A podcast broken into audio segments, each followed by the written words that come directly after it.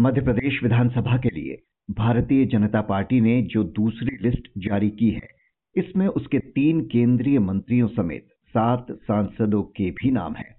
अब तक जारी अठहत्तर उम्मीदवारों की सूची में मुख्यमंत्री शिवराज सिंह चौहान का नाम न होने से उनका टिकट कटने की अटकलें तेज हो गई हैं। तो क्या मध्य प्रदेश में इस बार बीजेपी प्रधानमंत्री मोदी के चेहरे पर ही चुनाव लड़ेगी? शिवराज सिंह चौहान का क्या होगा? इस पर चर्चा के लिए हमारे साथ हैं वरिष्ठ पत्रकार रविंद्र जैन। रविंद्र जी बीजेपी की सूचियों में अब तक सीएम शिवराज सिंह चौहान का नाम नहीं आया। इसका क्या मतलब निकाला जा रहा है? क्या पार्टी इस बार उन्हें मैदान में उतारने के मूड में नहीं दिख रही? देखिए, दरअसल अभी तक जो दो सूचियाँ आई हैं, ये दोनों सूचियाँ ऐसी हैं जिसमें अधिकांश हारी हुई सीटों पर ही उम्मीदवार उतारे गए हैं। पहली उनतालीस की सूची में, पूरी सूची में उनतालीस ऐसे नाम थे जहाँ भारतीय जनता पार्टी पराजित हुई है। और दूसरी सूची उनतालीस में से 36 सीटें ऐसी हैं जिनमें भारतीय जनता पार्टी पिछले चुनाव में पराजित हुई थी। केवल तीन सीटें ऐसी हैं जहाँ दो सीटों पर भारतीय जनता पार्टी ने अपने उम्मीदवारों को टिकट काट दिया है, जिसमें केदार शुक्ला और नारायण त्रिपाठी हैं। तीसरी एक सूची ऐसी है जिसमें छोटे भाई के टिकट काट के बड़े भाई को दी है। जालिम सिंह जो हमारे यहाँ पूर्व मंत्री हैं, उनके बड़े भाई केंद्र में मंत्री थे, प्रहलाद पटेल। प्रहलाद पटेल को उन्हीं के छोटे भाई की टिकट काट कर दी गई है। तो इसलिए अभी ये कहना थोड़ा सा जल्दीबाजी होगा कि शिवराज सिंह चौहान की कोई टिकट काट दी गई है या उन्हें चुनाव में नहीं उतारा जा रहा है, क्योंकि अभी भारतीय जनता पार्टी ने उन सीटों को टच नहीं किया है, जो उसकी जीती हुई सीट है। शिवराज सिंह जी की जो सीट है बुधनी, वो लंबे समय से लगातार शिवराज सिंह विजयी हो रहे हैं उस सीट से। इसलिए अभी चूँकि विजयी सीटों पर भारतीय जनता पार्टी ने अभी उम्मीदवारों की घोषणा नहीं की है, इसलिए अभी ये कहना गलत होगा कि शिवराज सिंह जी की कोई टिकट काट दी गई है। लेकिन नरेंद्र सिंह तोमर, फग्गन सिंह कुलस्ते और प्रहलाद पटेल जैसे केंद्रीय मंत्रियों समेत सात सांसदों को विधानसभा चुनाव में उतारने के पीछे क्या वजह लगती है? प्रहलाद सिंह पटेल पहली बार विधानसभा चुनाव लड़ रहे हैं। कुलस्ते तैतीस साल बाद लड़ेंगे तो तोमर दो दशक बाद। तो इन केंद्रीय मंत्रियों को राज्य चुनाव में उतारने के पीछे बीजेपी की कोई रणनीति है या मजबूरी? देखिए दो चीज़ें इस बारे में अपन सोच सकते हैं। हम्म। एक रणनीति ये है कि दिग्गजों को उतार कर मध्य प्रदेश में जो पहले से अपने आप को मुख्यमंत्री पद की लाइन में मान रहे थे वो पिछड़ गए हैं।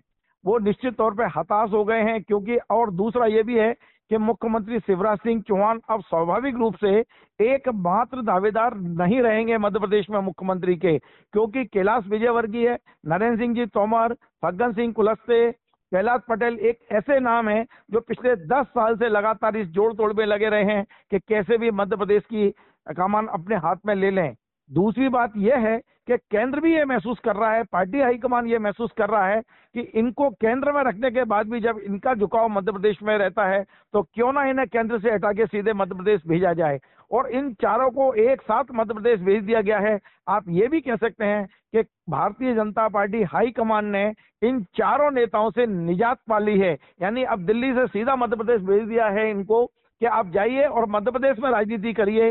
पहले सरकार बनाइए उसके बाद पार्टी तय करेगी कि नेता कौन होगा। जी और क्या लगातार इतने टर्म के बाद शिवराज सिंह चौहान की लोकप्रियता में कुछ कमी आई है? लाडली बहना योजना जैसी लोकप्रिय स्कीम के बावजूद क्या उन्हें हटाना आसान होगा? देखिए हटने की बात ही नहीं है। अब कार्यकाल पूरा हो गया है। पिछले 24 घंटे मध्य प्रदेश की राजनीति के लिए बहुत अहम रहे हैं। रहे हैं मैं बोल रहा हूँ। इसलिए कि प्रधानमंत्री नरेंद्र मोदी जी 25 तारीख को जब भोपाल आए तो पार्टी पूरे उत्साह के साथ थी। लेकिन उनके ने ना तो मध्य प्रदेश में किसी नेता का नाम लिया, ना मध्य प्रदेश की किसी योजना का उल्लेख किया। लाडली बहना योजना, जिसे मध्य प्रदेश सरकार अपना वो ट्रुम कार्ड मान रही है, जैसे मान रही है कि ये हमारा जीतने का एक बहुत बड़ा वो है। प्रधानमंत्री जी ने अपने ज़ुबान पे उस योजना का नाम तक नहीं लिया है। एक तो ये हुआ है और दूसरा ये हुआ है कि प्रधानमंत्री के भोपाल से रवाना होते ही जैसे ही ये सूची आई है, वैसे ये लग गया है कि शिवराज सिंह जी चौहान के इर्द गिर्द चार ऐसे नेता खड़े कर दिए गए हैं, जो कहीं ना कहीं मुख्यमंत्री पद के दावेदार हैं। तो आज सुबह शिवराज सिंह जी चौहान ने जो किया है, वो बड़ा अप्रत्याशित था। कहीं ना कहीं हताशा भी दिखाता है कि आज उन्होंने कैबिनेट की बैठक के बाद तमाम सारे अधिकारियों को, सभी विभाग प्रमुखों को बुलाया और लगभग विधायी संदेश जैसा अपना भाषण दिया है कि मैं आपका आभार व्यक्त करता हूँ। आपने बहुत अच्छा काम किया और 18 साल के पूरी उपलब्धियों का जितना भी उनका वो लेखा जोखा था, वो आज मीडिया को जारी किया है। फिर मंत्रियों के साथ उन्होंने चर्चा की, उनके सामने भी उन्होंने धन्यवाद प्रस्ताव किया। उसके बाद उन्होंने एक एक करके कई वीडियो मीडिया में जारी किए, जिसमें वित्त मंत्री के प्रति आभार, कभी किसी अधिकारी के प्रति आभार। तो ऐसा लग रहा है कि आज सुबह से शिवराज जी इस मूड में है कि अब मेरा विदाई भाषण टाइप है।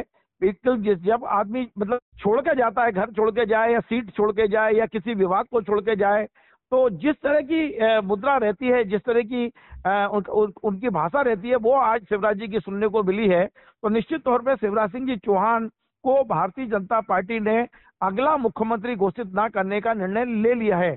जी। मैं आपको बताता हूँ कि मध्य प्रदेश में जब गृह मंत्री अमित शाह जी मध्य प्रदेश का रिकॉर्ड रिपोर्ट कार्ड जारी करने आए थे तब मैंने ही उनसे एक सवाल पूछा था कि मध्य प्रदेश में क्या शिवराज सिंह जी चौहान अगले मुख्यमंत्री दावेदार होंगे? तो उन्होंने इसका जवाब नहीं दिया था। इसके हम्म। बाद भी हमने तमाम नेताओं से इस बारे में चर्चा की लेकिन भारतीय जनता पार्टी की ओर से जो इनपुट आ रहा है वो ये आ रहा है कि अगला चुनाव मध्य प्रदेश में किसी भी एक चेहरे पर नहीं लड़ा जाएगा। ये जो चुनाव होगा वो सामूहिक होगा, चेहरा एक होगा नरेंद्र मोदी, इसके अलावा कोई चेहरा नहीं होगा। और जो अब यदि बहुमत मिलता है तो तय होगा कि पार्टी में कौन चेहरा बनेगा। जी, लेकिन जिस तरह से केंद्र से मंत्रियों को, सांसदों को राज्य में उतारा जा रहा है उससे देखकर लग रहा है कि बीजेपी को इस बार का चुनाव थोड़ा टफ लग रहा है। क्योंकि कांग्रेस नेता राहुल गांधी ने हाल ही में ये कहा था कि मध्य प्रदेश और छत्तीसगढ़ में तो हम आसानी से जीत रहे हैं। तो क्या बीजेपी इसे एक चैलेंज के रूप में ले रही है? इसी वजह से ये दूसरी लिस्ट में उसने इस तरह से चौंकाया है। देखिए, मैं आपको बताऊँ कि राहुल गांधी जी का जो बयान है, वो उनका पॉलिटिकल बयान है। हर राजनेता अपने बयान में जीत की बात करता है, कोई पराजय की बात नहीं करता। मध्य प्रदेश की यदि मैं बात करूँ तो निश्चित तौर पे 18 साल सत्ता विरोधी लहर इस बार इसलिए खुलकर सामने आई है कि पिछले पौने चार साल का जो शिवराज जी का कार्यकाल है, ये कार्यकाल भ्रष्टाचार चरम पर पहुँचाने वाला कार्यकाल है।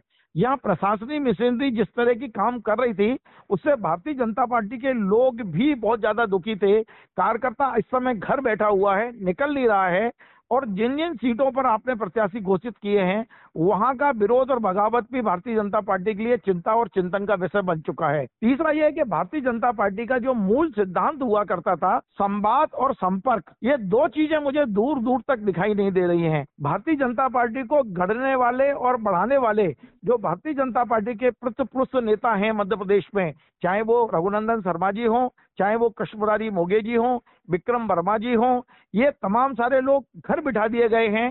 किसी व्यक्ति को कभी बुलाया नहीं गया। है। और मध्य प्रदेश में लगभग 60 से 70 लाख लोधी समाज है, जिसकी एकमात्र नेता उमा भारती जी हैं। उमा भारती को कभी पूछा नहीं गया है।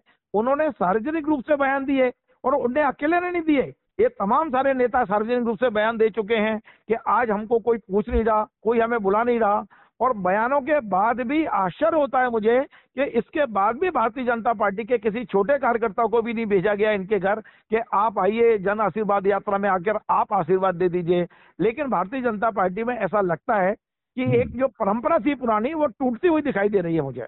2018 में हमने देखा था कि बीजेपी के हाथ से सत्ता फिसल गई थी लेकिन दो साल बाद ज्योतिरादित्य सिंधिया की मदद से वापस सत्ता हाथी ली। ज्योतिरादित्य सिंधिया को लेकर क्या अटकलें हैं? क्या उन्हें भी यहाँ पर बीजेपी उतार सकती है? देखिए, मध्य प्रदेश के नेताओं ने ज्योतिरादित्य सिंधिया को अलग थलग करने में कोई कसर नहीं रखी। ज्योतिरादित्य सिंधिया के खिलाफ ये कहते ना कि आप जिस कुर्सी पे बैठे हैं, उसके नीचे एक सीढ़ी जला दीजिए तो आप बैठ ही नहीं पाएँगे ढंग से। वो स्थिति सिंधिया जी की करके रखी हुई थी मध्य प्रदेश में। और सिंधिया जी के लोगों ने भी अति की थी। दोनों तरफ़ से माहौल ऐसा था कि यहाँ बड़ा असमंजस की स्थिति थी। लेकिन जो दूसरी सूची आई है उसमें जिस तरह सिंधिया जी के तीन चार लोगों को टिकट मिला है, उससे लगता है कि कहीं ना कहीं अमित शाह जी का और नरेंद्र मोदी जी का झुकाव सिंधिया जी की तरफ़ है।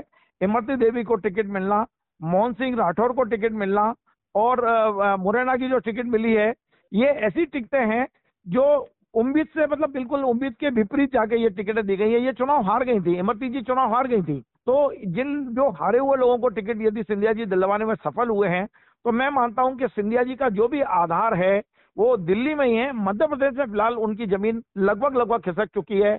आज जब मैं ग्वालियर में बात कर रहा था पत्रकार मित्रों से तो अधिकांश का कहना था कि एक बार सिंधिया जी विधानसभा चुनाव लड़ लें तो पता चलेगा सच में कि बाकी ज़मीन कितनी बची है और कितनी खिसक चुकी है। जी, और जिस कांग्रेस को ये चुनाव बहुत आसान लग रहा था इस बार, बीजेपी की दूसरी सूची आने के बाद क्या उससे अब थोड़ा सा चैलेंजिंग लगने लगा है?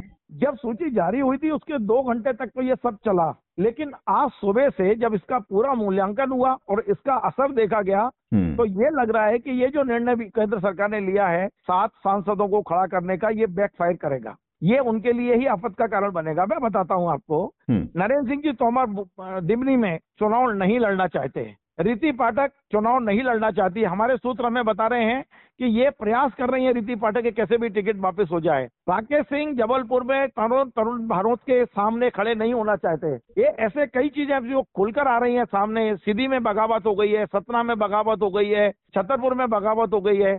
तो ये सांसद जो अभी तक नरेंद्र मोदी के चेहरे पर और भाजपा के चेहरे पर जीत कर पिछले दो बार से पहुँच रहे हैं, इस बार जब ये विधानसभा के नीचे उतरेंगे तो इन्हें फेस टू फेस सामना करना पड़ेगा। तब इनको खुद अपना चेहरा दिखाना पड़ेगा। नरेंद्र मोदी के चेहरे से काम नहीं चलेगा विधानसभा में। तब जमीनी सच्चाई जब समझ में आ रही है इनको तो कई सांसद टिकट वापस करने पर के लिए तैयार हैं, बड़े चौंक गए हैं कि हमारी टिकट क्यों कर दी गई है। तो मुझे लगता नहीं है कि यह बहुत ज़्यादा फ़ायदे का सौदा बीजेपी के लिए होगा। जी, बहरहाल दो सूचियों के बाद भले ही अटकलें लग रही हों कि शिवराज सिंह चौहान को साइडलाइन कर दिया गया है, लेकिन जैसा कि आपने कहा कि अभी और भी सूची आनी बाकी है और इतनी आसानी से उन्हें नकारा नहीं जा सकता। बहुत बहुत शुक्रिया रविंद्र जैन जी।